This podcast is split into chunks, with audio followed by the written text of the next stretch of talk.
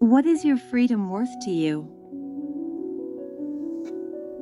Each of our guests had a lightbulb moment. They longed to live rather than merely exist. They smashed through their fears and programmed minds, trusting themselves, their faith, and their survival instincts. Leaving the guilt, fear, oppression, and drudgery of their past. For a brighter future. They took a brave and courageous step into freedom. This is their story of how they got a life. Welcome to Get a Life podcast, X Cult Conversations. You matter, and so does your story.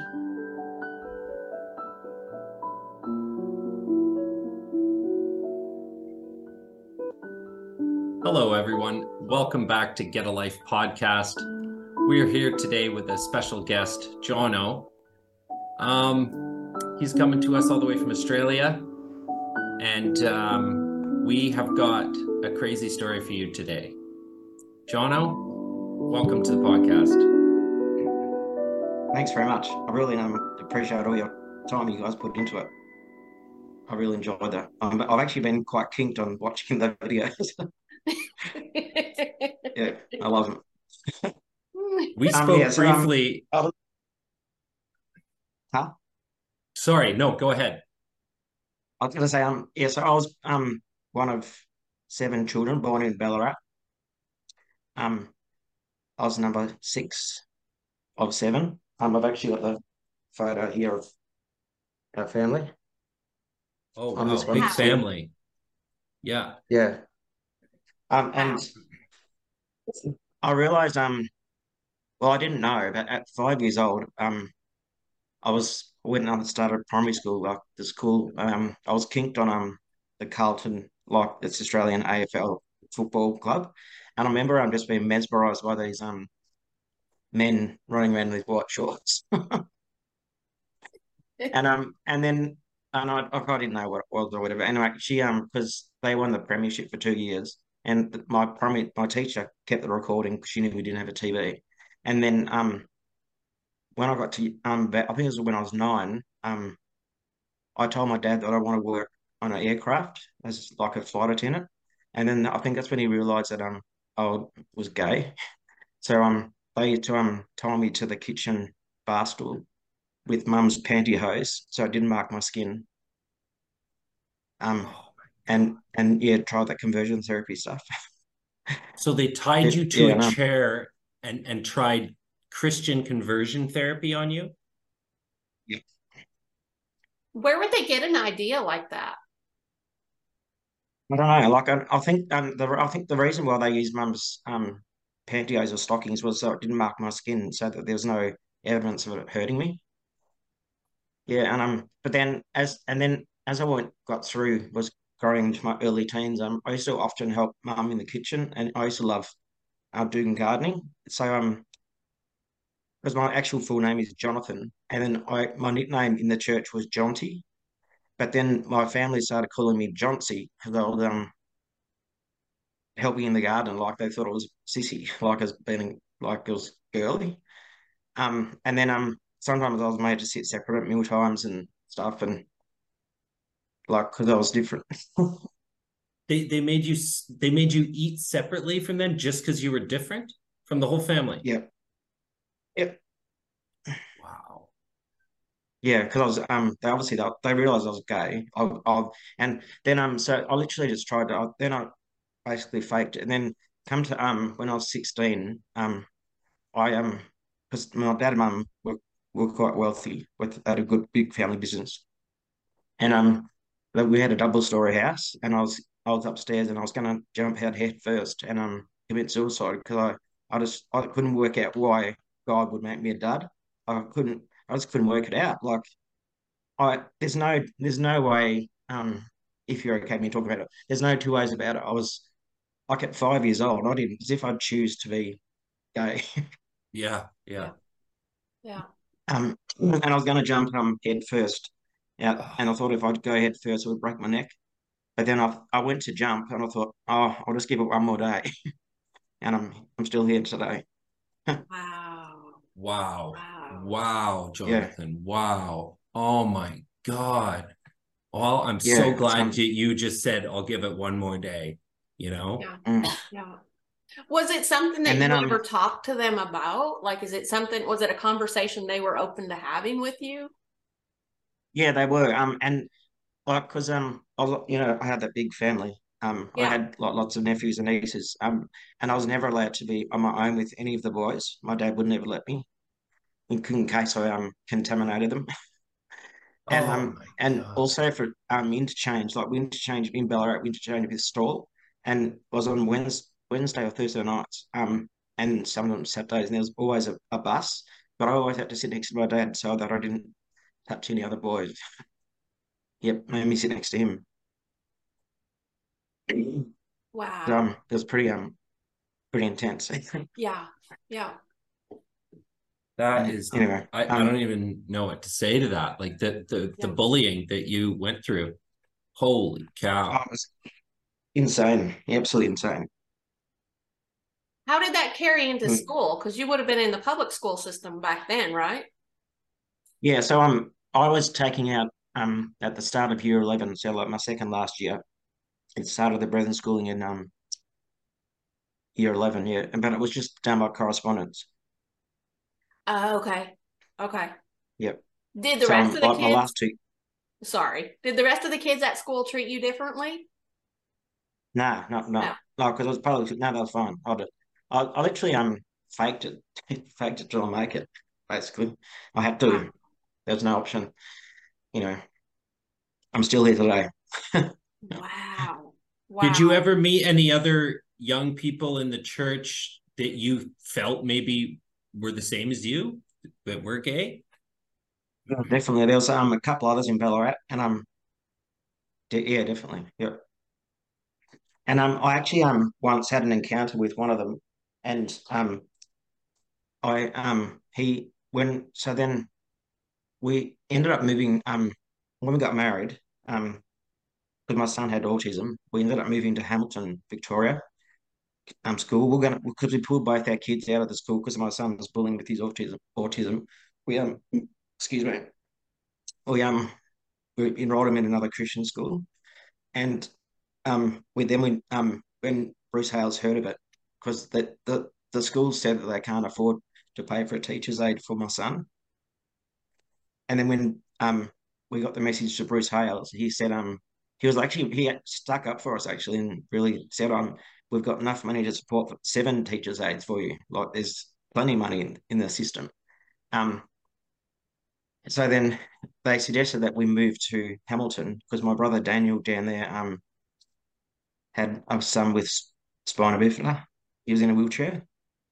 Um, and so yeah, we moved th- down there, and um, when I was down there, um, this guy that I actually had this bit of an encounter with him, Ballarat, um, confessed. So I um got, I was about five years. So my Kerry, my ex-wife, she knew about five years before we left the Brethren that um what I was battling with, but she um thought I was overcoming it and keeping on going. So and then um and so and I did. I literally just started literally, and then I turned to alcohol. Um, and that's when um you'll see the photo Cheryl of that Carmen, sorry, of the big when I was so fat.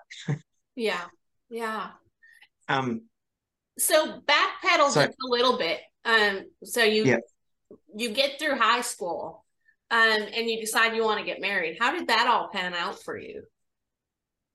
well, um, I yeah, well, um, there's no option like my dad. There's no, I literally um, and I, I like I had um, I did like I still love my ex-wife. She doesn't. She they've gone back now, my son and her, but Yeah. the, um, honestly, yeah, I had to literally clake it. Yeah. Was it like- like we an had, um, arranged we had two- marriage? No, it wasn't. Um, I asked her out, and um, she she actually was um clever. She said um, because I thought um it was all. I rang her dad, and I thought it was all sorted. It was going to happen, and then she when I rang her directly, she said um, just give me some time to think about this. I'm not sure that you're the right one. Like, but she told me afterwards she was just doing that to coax me on. but um, we had two kids, um, a, a daughter and a son. And then yeah, and our first uh, few, few years of like in married life in Ballarat was we sort of heap of entertaining. We um yeah, we was very happy. Yeah. Good. Good. Wow. Mm. But Um, the, the, then we- we that were must have been very that must have been very hard. Um, them you said that they've gone back. Um, I can't Oh, imagine how hard that is. And um, I've since um the police have called round and done a restraining order against me now for my son. So like never to have to do with him again. It's pretty immense. And because um he had high functioning autism and I, like he had intense bullying at the school. I like I, I looked after him, you know, day in, day out. And um it's really, really hard to but gotta push through. Yeah. Wow. What was the reason that they would have taken out a restraining order? What did they expect from you? I don't. I think they just didn't want me to um, have to do like because he sent me a text message and said um he doesn't want to have anything more to do with me again, and I, I think it's just um reiterating to make sure I don't. Right. That's that's what it is. It's it's what, and it's it's just just the um brethren controlling. I can tell. Right. It's- right. It's the hatred that this cult somehow has towards other human beings, right? Because of Yeah. one one orientation sexually or or anything, right? How you're born, and and they just hate it for some reason. They just hate it, and it's so unnatural to hate and and to hate especially the ones that you know that you love right? Like their heart in their heart they they obviously love you right? But they're brainwashed to think that they need to to cut that off somehow. And my only hope is that once people have seen the other side even 10 15 years later you can realize that maybe this place isn't making me as happy as i thought it was going to right so Yeah, there's still I- that's hope what I- that's what i'm saying Yeah. I still um like because um my son had an like, Xbox and like he wouldn't be able to have all that in there. Yeah. Yeah. So and like yeah um and the thing is um he was extensively bullied, insane, at the Brethren school and I think I told you, Lane, that they um had him had him lined up with rulers measuring his penis, and and the teachers couldn't do anything about it. Um, because the the main the main um bully, his dad was the, one of the trustees, and one of the teachers um brought it up in a meeting, and the the. the this trustee said, "Don't you ever say anything against my son again, otherwise we'll sack you." So then the only way um like my son, the only way for him to um even change into his sport clothes was to go into um the disabled toilet. Because at one time they tried flushing his clothes in the toilet even. Like he it was insane. I went to the police about it. Um and they um they I said um how I wanted, you know, what I do about this stuff and they said um like it was an offence, like it would easy, but they said they didn't they didn't think I was the pressure that would come from the church, like it would be a massive inquiry into the school funding and all that stuff. They didn't think that I, or they uh, put it back on me whether I should pursue it or not. So I, I, I just left it. Wow. They basically said it would be too big of a deal. Like, oh, then we'd have to investigate the church. We wouldn't want to do that. Yeah. Yeah, and I. And and they knew the pressure that would be put on back on me. Wow. Yeah. So wow, it's Wow. pretty intense. That so is um, and that's why I'm, yeah, it's really um really hurtful that he doesn't want to have anything more to do with me. But anyway, I'll just I think as you say, Lan, there's always hope. Yeah. Yeah. What do you what do you what do you see the future um of the whole bullying in the school? Like now that you're out of it, um do you think there's a way to go back and make them pay for for how they treated him? Like No, can you actually, make a report don't- after the fact? I could do, yeah. But um Yeah. whether um I don't just know how, how it would go down with this new restraining order that with him and then going back in, but they probably wouldn't re- really appreciate it if, if that makes sense. Yeah. Yeah.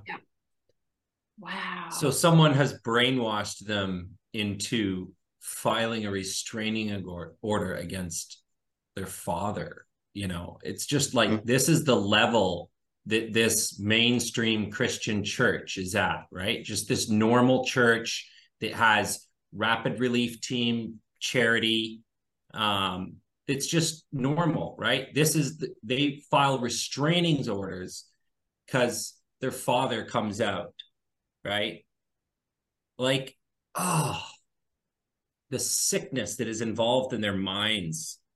I'm just so sorry you had to go through all this, Jono, but I'm also like, my heart is warmed by the fact of how happy you seem now and how how you want to advance your life and how you're you're living open now and and you know seem very happy very positive person Yeah, very. I'm blown away by that i'm it's it's amazing and to um get a job with Qantas, it was just um I've actually um just resigned and I've because Air New Zealand have offered me a job now. So Wow. I'm going to be good working for for them. you congratulations Yeah, thanks. Um, yeah, one of the um passengers I was flying with um was a hostess for um Air New Zealand, and she saw um well, the, well I don't want to boast, but she saw that I have potential. So she said, um, can I put a word in for you to can you come over to Air New Zealand? So yeah, I'm doing that starting next week. good for you good for you I, yeah, I love it. Yeah, Yeah. it's just great. It's good fun. I love I love airplanes. so this is so this is And I- really a childhood dream coming true isn't it Oh, extremely. And this is what I'm like at nine years old, I wanted to be. I've got a photo, um, I don't have it on me now, but I've got a photo of me um blowing um you know those recorder whistle things. Um I was I did that to and I was practicing doing the um you know the announcements for the um you know the safety demonstration Oh, with blowing a whistle yeah. with a life jacket when I was nine, i love it I love it. wow it. I always have a So- special place in my heart for for childhood dreams that come true, you know? That's Yeah. that's Yeah. awesome. That's really awesome. Wow. Yeah, it's really good, yeah. Um so yeah, what what what else did I have to talk about? Um so Oh, yeah, I have- my um I have some notes here. My daughter, my daughter left in at the end of 2000, November 2019. Um, and it was on a Wednesday. Um, and I can still remember. Um, I've got a tattoo on the back of my leg of um the a time and the clock when um Kerry rang me to say Jalinda's. It was 17 minutes past eight. I can remember on the 20th of November. Kerry rang me to say Jalinda's left home, and she left a really lovely letter on the fridge and all trace of her was gone, like her passport, everything. She disappeared. So um, like I, you know, it's just like you know, as you know, it's like a death. So um, I, I was at my I was at my workplace working with my, bro- my brother, and I rang the leading head guy in Hamilton, and he said um to go to the police station. So I went into the police station. I said, "I'm Jonathan. I'm just coming to." No, I'm I've just come to report my daughter's missing, and they said, "Oh, you're Jonathan." And I said, Yeah, how do you know that? And they said, Oh, your daughter's already passed through here and told us what she's doing and giving us a new number and she's 18, back off, leave her alone. Wow. She's very clever, very clever. And so then um then So she's getting got through to guidance. She was getting Hales. sorry. You go ahead. No, I was uh, thinking that she was getting guidance on on how to do this from someone, most likely. Yeah, no, no, yeah. Um, so she actually um she wanted a high in Australia. Have you, you need a high ATAR score to get into university. So she worked out when she was in year seven or eight that if she because she was studying French and she realized and French was one of the highest. If you pass high in French, you get high the highest ATAR score to get into university. So she worked out that um if she took on French and kept it up, that she'd be able to get into um university. And she convinced us by the last the second last year of her school that um the Brethren computers weren't giving her enough um like they were blocking her from you know fully studying French because it stopped. I think they did French in the first couple of years for study and then they stopped it, but she kept on doing it by correspondence afterwards.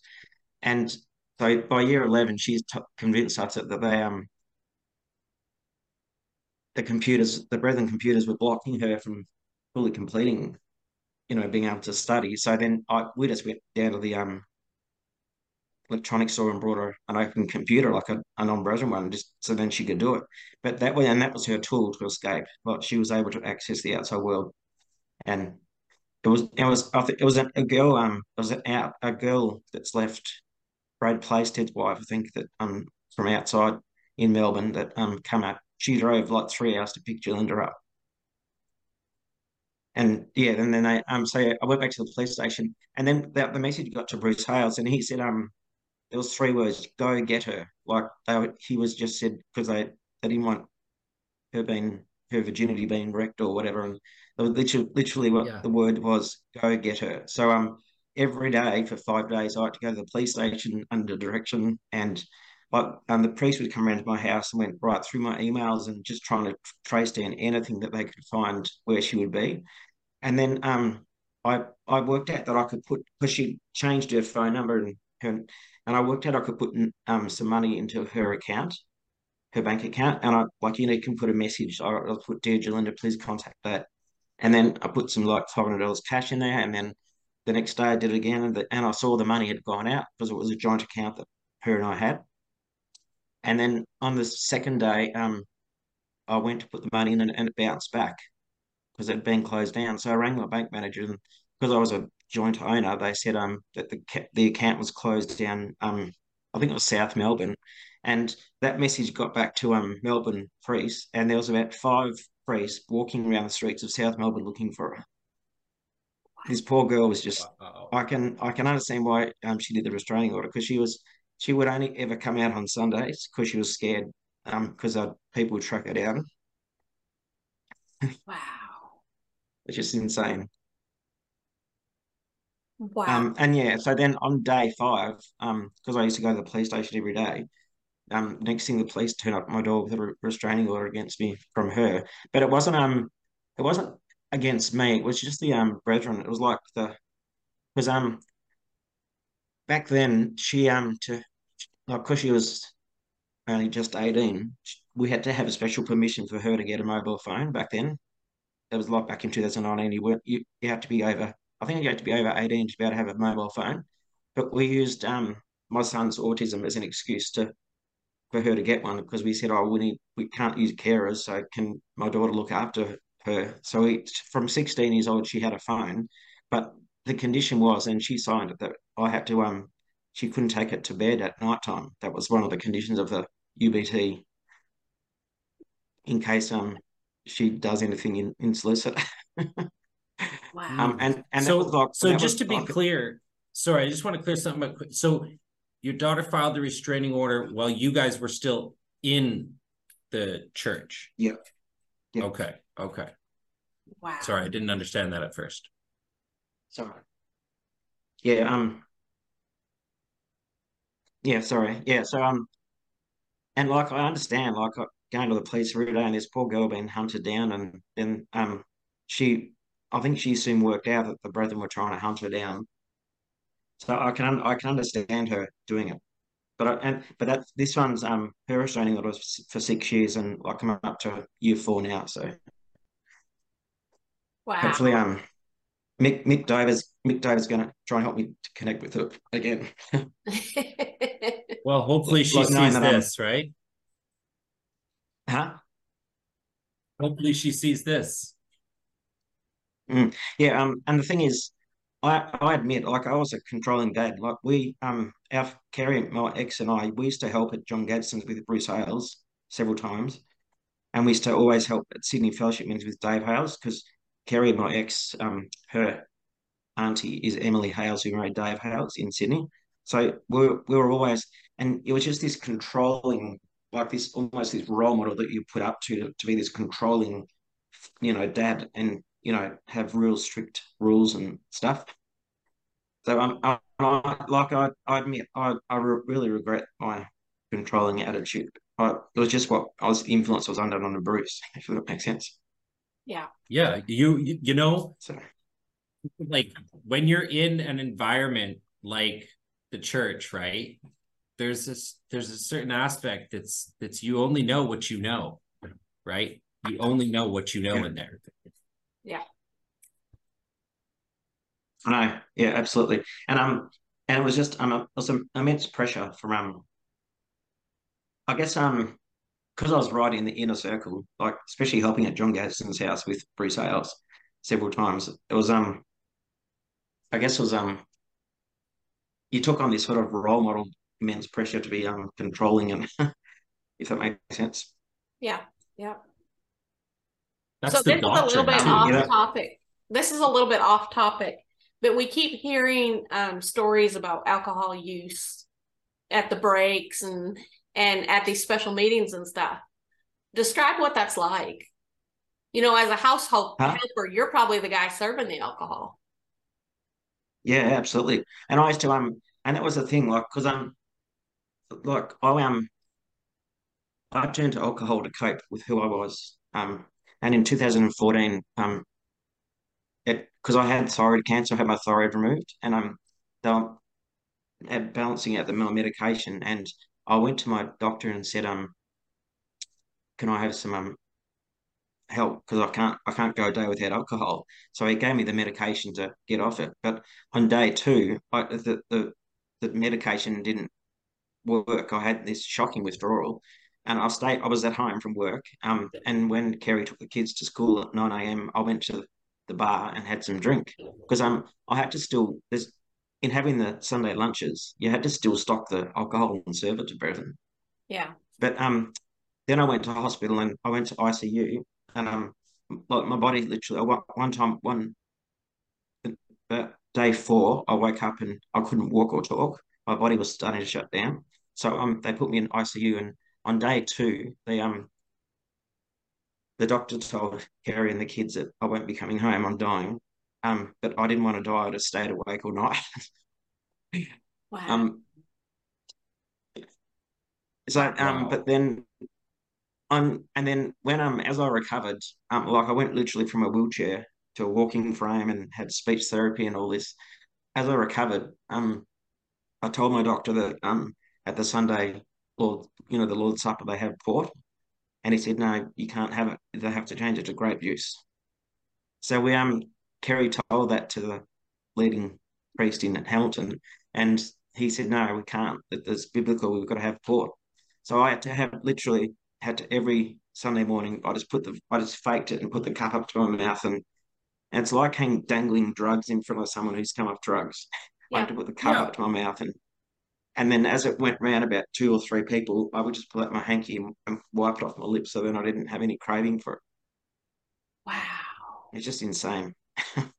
Wow. The fact And that the- they yeah, the wouldn't alcohol- allow you to do that like like that they insisted that you drink alcohol when you're literally in recovery that is just shows the level of these fake christians right Oh, totally fucking fake. Just yeah, just um, yeah, just Wow. it's just insane. Literally, um, because then um, when I left the Brethren, um, I got a job at the hospital, um, and then um, I got a position in um helping young kids get off drugs and alcohol, and you just realize that um, it's just so cruel. Um,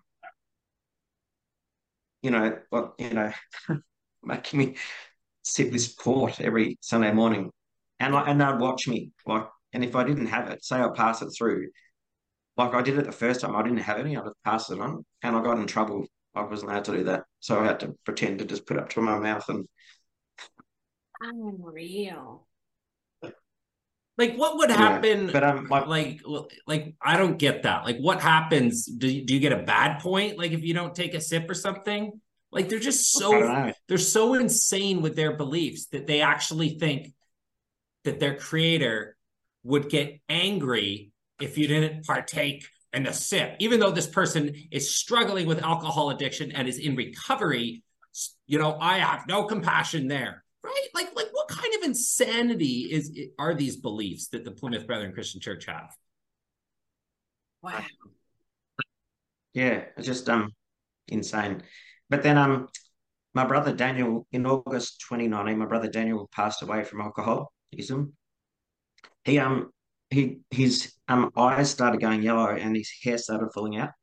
And um he called me around because his doctor had he sent a message to me and said, Oh, can you come around? And I, I could just tell it was quite he wanted me there pretty quick. I was on a Friday evening, and we're having dinner. And um, so I literally just dropped. I said to Kerry, Daniel's messaged me. I, I think it seems urgent. I'll go. And I went around there, and he had just had a word back from his doctor that um his liver was failing because of alcoholism, and he said, um, I want your help. I want your help because you've got through it. So um, we sat down the back step, and he like cried. We talked, literally talked for several hours. But then um, the following week, the doctor did more tests, and he found that um, one of the fine lines of one of his antidepressants were um, it says can possibly have liver damage. But it's like any fine print of any medication.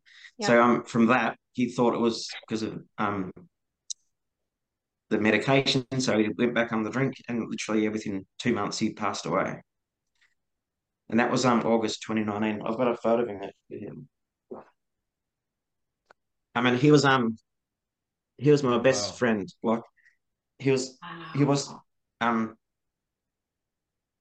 he was like 18 months older than me. Um he never knew I don't think I was gay, but like he was just he because we wanted to leave earlier, um, the church, but and he was the one that kept doing kept us in in and like we we had good old heart hearts.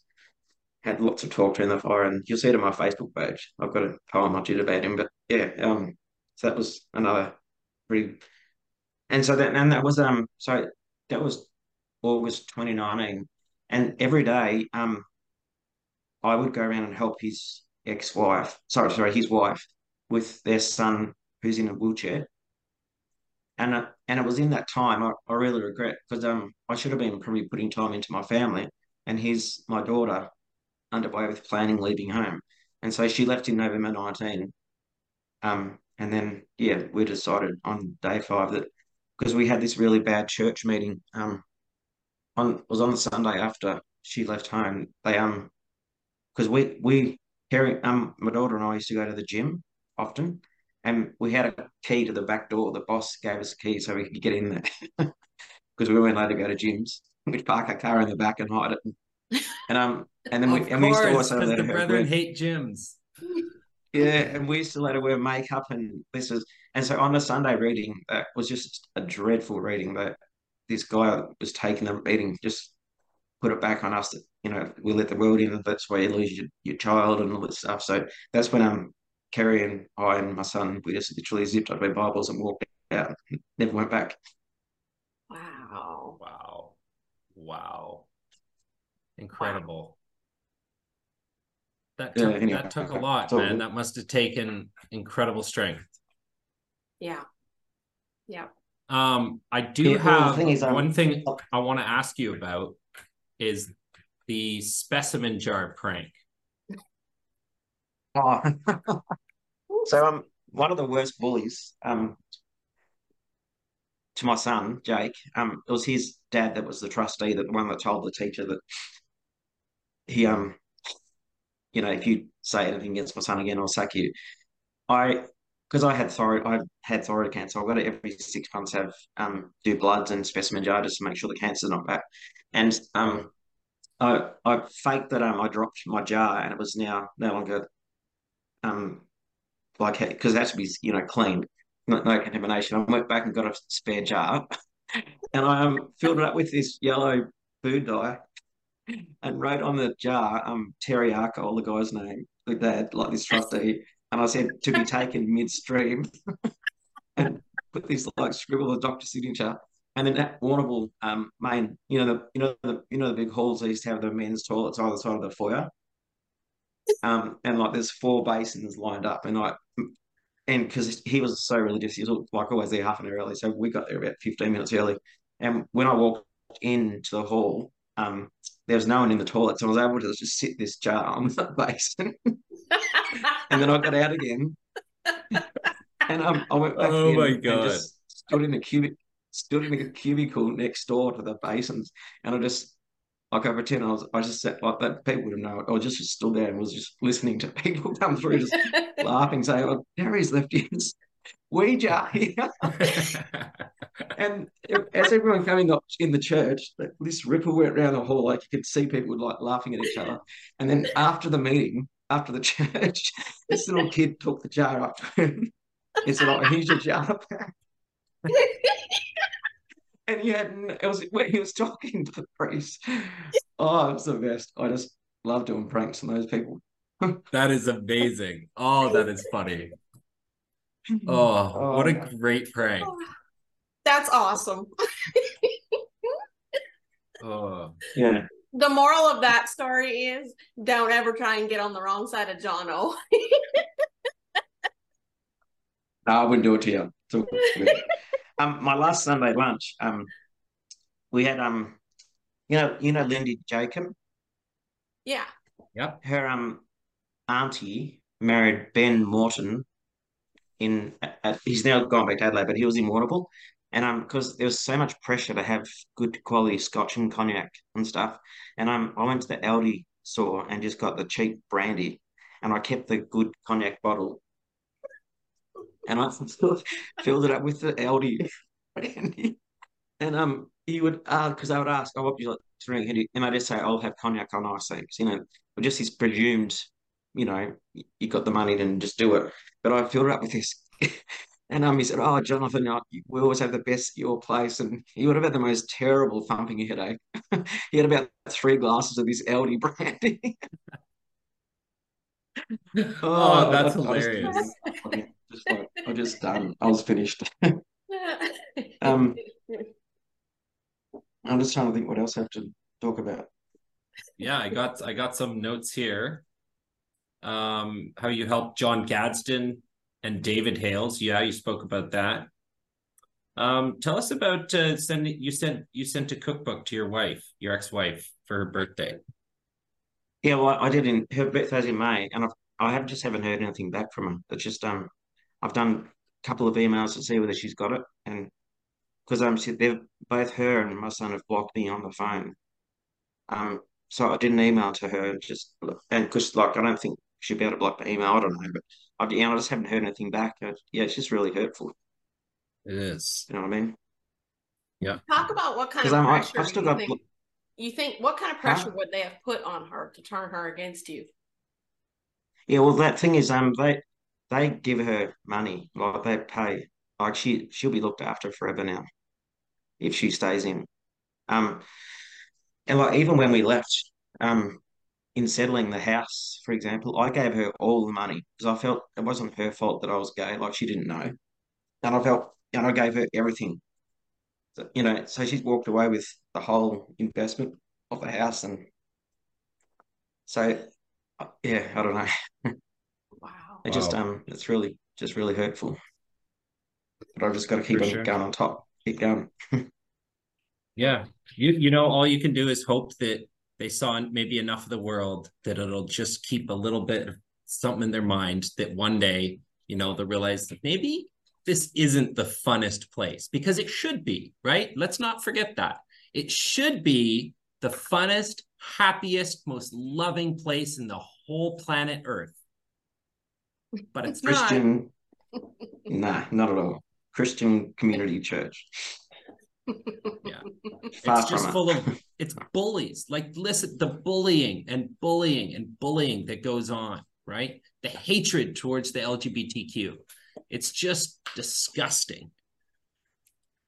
It really is absolutely insane. Um I remember um there was one one of the when there was two two guys in Ballarat that once stuffed up together and it was this thing and they had this mark against them like there was just this like stain, and they've both since got married to girls in there and had kids, and they're still in, I think. But um, there's just always this mark against them because they were uh, were gay. It's just yeah, the bullying is just it's just insane. yeah. Where do you think the bullying culture starts? Where does it come from?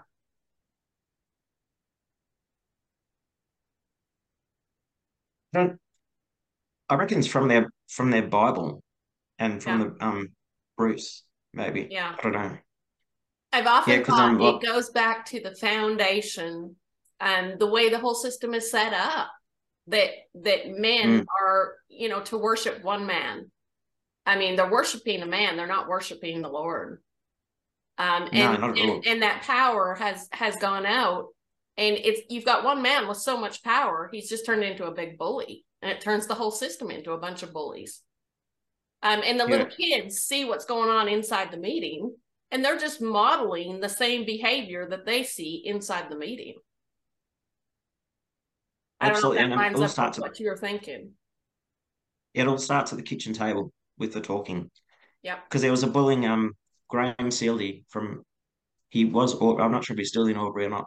He um went around Australia doing a bullying seminar. Yeah. And um, it was it started because of um, we kicked up a real stink about my son Jake and the way he was bullied. Like we got a message to Bruce about it, and um, it was um, so Graham Sealy did a, a bullying seminar, went like went around Australia, um, and he um, and and it, he that was his message. It all starts at the kitchen table. Yeah. Like the the parents do it, talk about it, do stuff. So Yeah. And just because um my son has autism and was just slightly different, he was just like this target. It was just Yeah. just insane. And the only way they could rectify it was um him like he would sit he would sit separately at class time and change in the disabled toilet. It was the only way that would can save him from. And one time um he was there was this like outdoor play area that was covered over. One time he was um locked. They, the kids locked him out there just, like when they'd finished recess playtime, and um because he couldn't get in, he smashed the glass to get into the classroom because no one was. He waited about fifteen minutes, and um then he got suspended for two days. Oh, Unreal. oh, crying out loud. Yeah. Yeah. And like I um I kicked up. I said, um, it's a, I, I, I like I understand Jake breaking the glass, but this is it's not his fault. No. Like the kids, what about targeting spending the kids that bullied him? You know, You know, I, I've been um, thinking about what you just said, Carm, about the the bullying. Like, where does it come from? I think if you try and you know maybe look at it from an overhead view, you'll see that it comes from thinking that you are better than another person, right? Thinking that everything in the universe was created and the creator also decided that I'm going to be this super special thing, right? It's like being like the special zebra or something. For some reason, you were chosen and they're so special that they can just look down on other people. If you're not as high up as me in the church, or God forbid, you're an outsider, you're scum, right? And it even it even pertains to their view of the environment. They don't really give a shit about Earth because it's part of the world and it's all going to burn apparently in some hellfire, which I mean it will, but in a couple billion years by the sun. Um, but this is so that's where I think the bullying comes from is from thinking that they are better, thinking that they are chosen, and that they are so they can just do what they want and pick on others because they're just not as holy as them. That really, you, we're brought up to be superior to the outside world, Yeah. Yeah. aren't we? And I, like I remember um, when we first moved to Hamilton, um, on Sunday mornings to go and fill up with fuel for to go to interchange. And I remember the lady at the petrol station, fuel station, gas station, saying um, she couldn't believe it because I came in in a white shirt and my navy trousers, the Brethren Sunday uniform, and um, she said, I, I can't believe you're a Brethren. You're like you, you you're different. You're friendly. What's what's the go with you? The others are everyone. Everyone else is so um up themselves and they don't they don't even talk. What what's the hap- what's happening? Yeah. Yeah. Yeah, Yeah. Yeah. they call themselves so- a main mainstream Christian church, but it's so anti-Christian the behavior, you know. Oh, That oh, we are special, That's- we are chosen. Um, they refer to themselves as as the chosen ones. They have a special light. Well, I hate to tell them there is forty thousand registered religions, and of that forty thousand, probably all forty thousand preach to their members that they are the chosen one. So being part of the brethren, you have a one in 40,000 percent chance of being the chosen ones. You know, it's, it's so silly. It really is. Another story just come to mind. Um, so when when we we we eventually had were confined in March 2020, and it was just when COVID kicked in, and the government were doing good payments to um help out. So Kerry and I both got went to the government and got payments, um and my they put a house loan on um, on hold and stuff. But then um, I, I applied for a job just as a cleaner at the um hospital. Like I, I just needed something. I couldn't. I wasn't going to sit around home, um, because we got no qualifications and no university. So Yeah. um, and then um, and it was it. It was it was within about four weeks. Um, the CEO of the hospital. I'm gonna have I'm gonna I'm gonna have a bit of a boast here. The CEO of the hospital um said um um you've got two good people skills, John. You shouldn't be because I was also used to hand around, um hand out food to the patients as well, and I used to um often help the old ladies with their salt and pepper and you know help them out instead of just dumping the tray and running. Um, and then they said you got good good people skills. Can you go on the switchboard? So I did that, and that was a really good job. And then when I was on the switchboard, um, at my day two of switchboard that the brethren found out where I was because one of the brethren had come in for surgery, and then John Young, one of the priests, rang up Well, I was on my tr- second day of training and tried hassling me, like saying, "Come back to the church." And and like in the end, um, I handed the phone phone over to the um my trainer, and she said, "Just fucking leave him alone." she just went absolute apo at her. Wow. Um, anyway, that was that was a really good, it was a good, really good experience. And then um from then um the um the the um, the um theatre crew because I used to work like night shifts and stuff. The theatre crew um asked if I could come up and be a theatre technician, like work in the theatre with with you know operating theatre. Yeah. So uh, and I did that, and they yeah, and I said, well, I've got no training, and they said, I will do it on the spot. We'll do the training on site for you, and um, I did that, and that was amazing. So like every surgery, and I actually loved it. It was good fun. wow. Every time a baby was born, I would shed a tear. It was pretty. That was a pretty freaky time when the baby comes out and cries. Like, um, it always Wow. shed a tear. But other than that, it was just like I loved. Um, it was just great. Um, saving people's lives and helping them out. Like, I so it was my job was to wheel the passenger, the um patient in and like keep them calm and help them put on to the bed and set up the theatre and stuff. That was it. So that was a pretty good experience. So that's what I did before um I got the job at Qantas, and then I like I'm now, I'm now living in Melbourne. So Wow. I'm starting to think you're jack of all trades, master I, of them I was all. thinking that. Yeah. Good for you. What what cool experiences, you know? Oh, 100%. And and the thing is, um, if, if we were stayed in, like, for example, my son Jake, he would have just been given a job just being, you know, a floor sweeper because he's got autism, like, you know, packing boxes. And there's so much potential in these kids that leave um leave school year 12 and can't do anything with it. Like they've just, you know, been handed a job and there's only limited options all they can do. Yeah. It's just insane. think that business industry, like the business industry that the brethren are, you know, the different industries that they're involved in, they their highest dreams, some of these young people, you know, is just having a bigger one of those, right? They never dream really outside of their their normal. Um, No, but really. hopefully with you know with internet hopefully that slowly changes but now they control the internet right so Yeah, with their Um, um, Streamline 3. yeah exactly exactly so tell us um tell us more about you you know you're out um and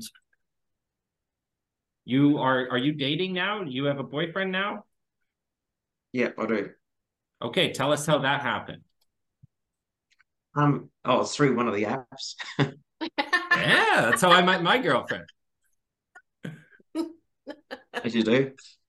yeah Um, yeah, and I just um, so yeah, I just um met up. I was actually um, we went to the Mardi Gras in Sydney last year, not this year, the one before. Um, I would I wouldn't go again because it's pretty um, Mardi Gras is full of drugs and alcohol. It's a lot of unhappy people there. yeah Um, but yeah, so that's how um we we went there together, and from there on, um, but then um we sort of went off. We were just friends, and but now it's um we're together now, so that's good. But it, the thing is, don't um don't tell me off. I'm a am a cougar. I'm 46 and he's 22. you are the cougar. I'm a cougar, yeah. uh, good for you. Good for you.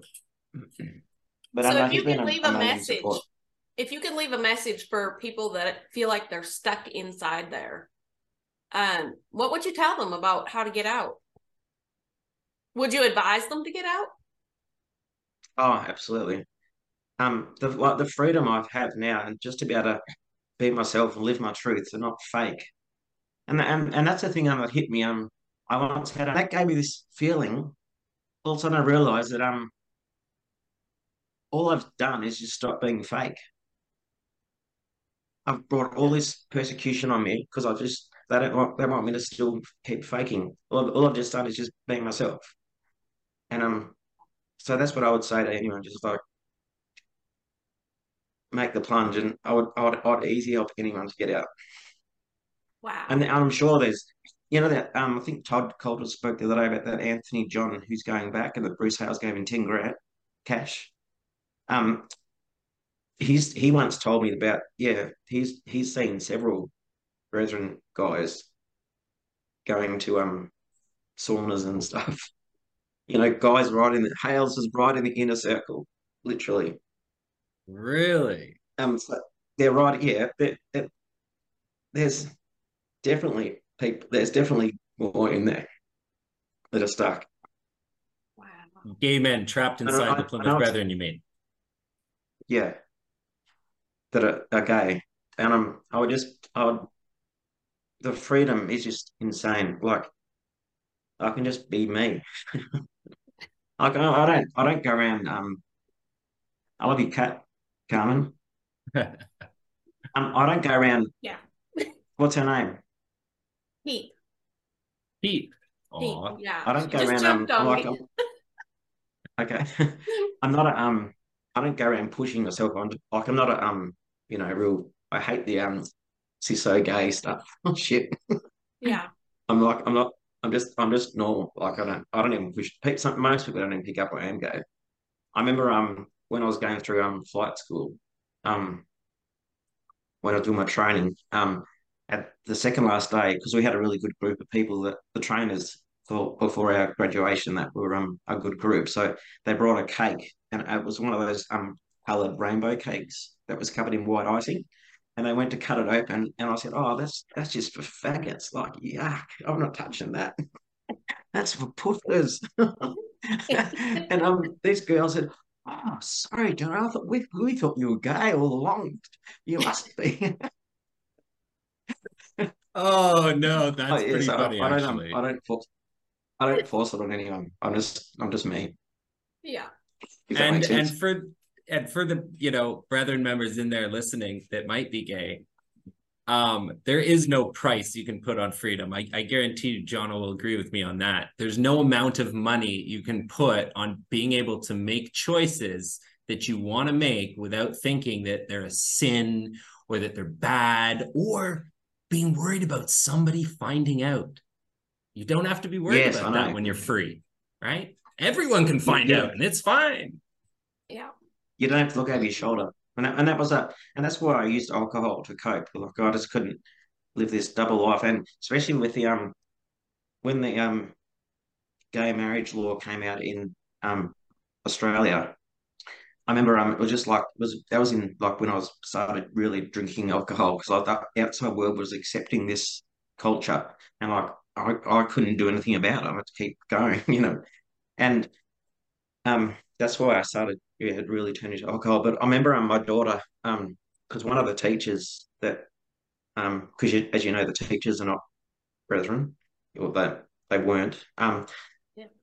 she um, something one of the kids were asked her, oh, how do what do you think about the same sex marriage law? And um, and she said, yeah, well, I do because I've got neighbours that are same sex and they're really lovely people and they're really kind.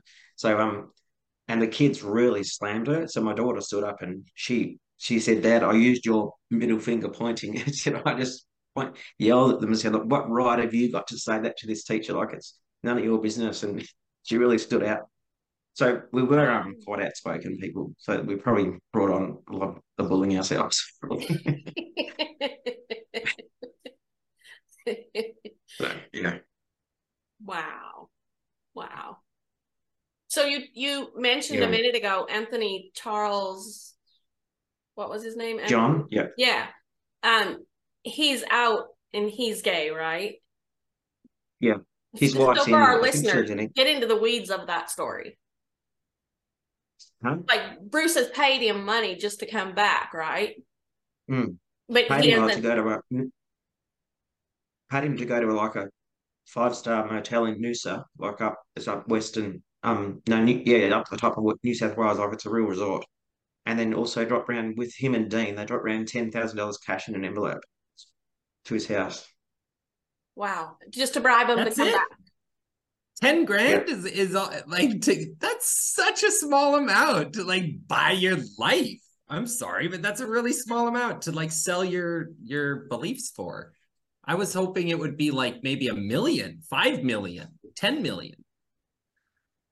That's the thing for me. Money um money doesn't it's, money's got nothing to do with the freedom that I have No. experienced now. Yeah.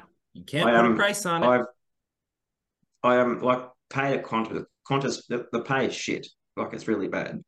It's nothing at all, and you work really long hours. But uh, I think it's going to be better with Air New Zealand. But um, it's just yeah, it's just shit pay. But it doesn't matter. I don't. I'm just happy and free, and I'm living in a share house with other Qantas crew, and um, and it's only two hundred and fifty Australian dollars a week, so it's really cheap. So I'm happy. I'm getting Good through it. I'm just man. enjoying life. Wow. Yeah. that is life. great. That's living. I like that. Yeah, Wow. I know, and it's nothing. Yeah, money's money's nothing. No, it isn't. It isn't. Experiences, I mean, it's people, it's that's life. it's great when you have it. Like um, I in our family business, just it was about a month or two before we left. I just got a brand new um Q5 Audi, for example. Like we um, I was living, we were living the high life. Wow. And um, yeah, but it doesn't. I don't even care now. It doesn't matter. Nothing to do with it. But money is nothing. I've re- realized it's money's just doesn't buy you freedom. well, you can't take it with you. You know, No, some of these as- people are might as spending their entire life, their entire focus, giving up everything to earn a dollar. They can't take it with them. I hate to tell I them, know, you cannot well take that with you. and I live every day like it's my last. Yeah. That I love that philosophy. That's awesome. Yeah. Yes, big thumbs I up lit- to yeah, that. Uh, I, Yeah. I literally do. Like I just um, if I pass away tomorrow, well, at least I've um had a good day today. Yeah. Wow. See, that's the best way to live. I love that. I absolutely and love that's that. why that's why I wanted to um, get on with this podcast fast because I thought I might as well get it on, just get it done before um, just what if tomorrow I die? Yeah. Yeah. You never know. I hope not. I um, So, Uh, so before there you you close, if you could give your daughter one message, what would your message to her be? I'm really, really, really sorry for the my harsh dad treatment, and I would do anything that she wanted to make up for it. Yeah. Because Beautiful. um yeah, there's no two ways about it. I was uh, controlling under the Hales influence, controlling dad. Yeah. And and that's Well, what I'd I say. think that's a- Um, Yeah, but then I bet the next part of that statement would be stay where you are. Um, I'll meet you there. We'll be happy. yeah, and I would do it like I would um I would do anything for her. Like if she wanted, yeah, to meet up or do anything, I just would. And I just um I just can't wait to hug her and cry with her. Um, because yeah, I, I just feel terrible. Like the um, I was reflecting um, on some of the um experiences that John had with Bruce Hales. Remember one time, you remember Terry Markham, Yeah. Terry and Audrey? Yeah, he once um, they they came for one of the meals because I think, no, I don't think he gave an address because it was like they had a massive outdoor table and often of sometimes have up to fifty people to stay. Um, and I remember him um Bruce telling Terry, and got Aud- Audrey was in like um pale green, like a nearly almost white dress, and it was quite tight because was quite petite, wasn't she? Yeah. Um, and um, he stood her up and said and told her to stand up. And he he told Terry, "Who do you think you are, making your wife wear a white dress? Like that's just disgusting." And he really humiliated her. It was just just awful, just awful. You've got no idea. And then and same with and John Gazden was just like a he was just a fucking prick. I remember one time him telling me um when he was going out, like taking Bruce to the three day meeting, because we stayed, because you help the helpers stay home, they only go on Sunday. Um, and I remember him walking past the um, dining room and said, "Oh, Jonathan Lightbulb," because he was like a real strict, like a Hitler. He said Jonathan Lightbulb because it because the light bulb that had gone out above the dining room table. And I was so pissed off with him, and I said, "Well, I'm going to have to stand up on your dining room table to change it." and get was so they, they were so flash, like they were so rich and wealthy in that. Because and we were just downstairs in the basement on these stretcher beds, and we were just servants. And I just, I just was over fucking over it. I said, "Well, I have to stand up in the dining room table. I'm going to mark it. Too bad." oh man! Wow! Wow! They're so stuck up. Yeah. Oh, incredibly stuck up. Incredibly, yeah. But um, anyway, I just would um, it'd just be an absolute joy if I could um reconnect with my daughter. But I, I'm, I might, I'll, I think I'll have to wait probably till the Australian War is finished. Um, and I think by then, like she'll be, she's 21 now, so she'll be 23, and by then, um, the brain's starting to mature more, isn't it? Like, but 23, 24, 25. Yeah. And I'm, And I'm she's sure going I'm, through. Law, I'm what- sure- Is it right? She's going through law school. Yeah, yeah, Yeah. she's at Melbourne Uni. Yeah, um, but and she has to do with um. I've connected with a guy from Perth who's just left literally a couple of weeks ago. He was just um, and he has to do with a guy called Amos McEwen, and um, she has to do with him. My daughter does, and because she's changed her name, she changed her name, first name and last name, To, Oh, um, wow. because the thing is, I can understand if she was because she told um Kerry once one phone call she had with her that um if she's at a cafe and someone said, "Oh, coffee for Jalinda," there's not many. I her name was Jalinda. There's not many Jalindas in the world, and if there's any other brethren there, they would soon pick up it's her. That's why she changed the name to really get out, you know, um, so she could get on with her life. And and I, I totally understand it. Um, I totally that's my thing. I totally regret the my harsh treatment. Um, hopefully she'll understand one day that I didn't know any different, Yeah. especially being under the Hales regime. And like we were, we were, we were right in the inner circle, and there's so much pressure put on you to make sure you comply. No kidding. Wow. Well, thank you so much, Jono, for for sharing this all with us today, for coming on here.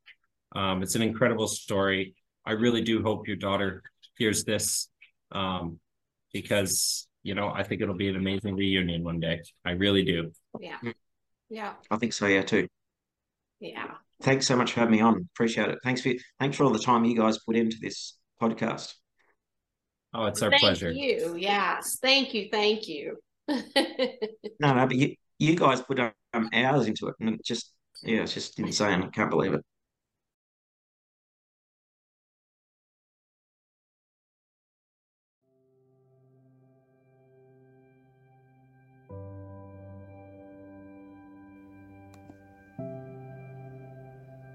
If you are in a high demand religious group and need help, please go to oliveleaf.network. To share your story or be a guest on the show, email info.getalife at proton.me.